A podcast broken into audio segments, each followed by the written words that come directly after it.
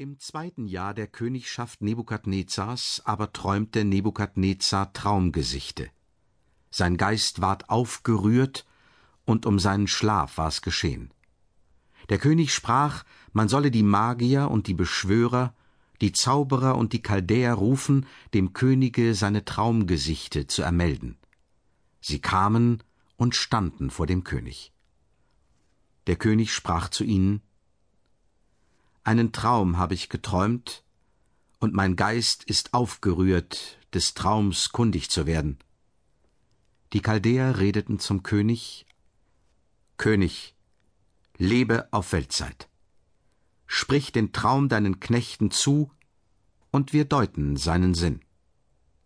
Der König hob an, er sprach zu den Chaldäern Die Sache ist von mir aus entschieden.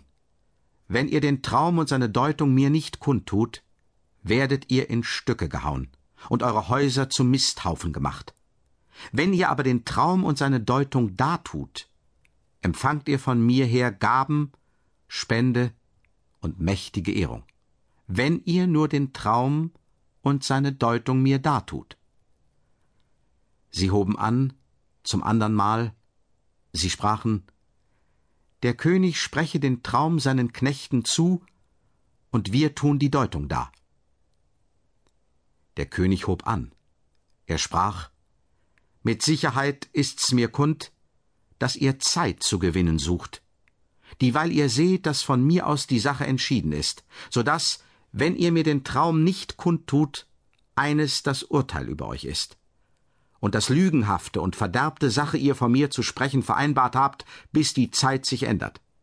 Darum, den Traum sprecht mir zu, und ich werde daran erkennen, dass ihr die Deutung mir dartun werdet. Die Chaldäer hoben an vor dem König. Sie sprachen, Nicht ist auf dem Festland vorhanden, der die Sache des Königs darzutun vermöchte, all dieweil auch unter allen Königen keiner, noch so groß und weitschaltend, der gleichen Sache verlangt hat von all irgendeinem Magier, Beschwörer und Chaldäer. Die Sache, die der König verlangt, ist so schwierig, dass kein anderer west, der sie vor dem König datäte, es seien denn die Götter, deren Wohnstatt nicht vorhanden ist unter den Fleischwesen.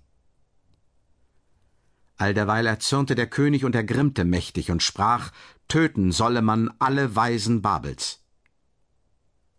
Die Verfügung ging aus, die Weisen sollten getötet werden, auch Daniel und seine Gefährten waren dran, getötet zu werden.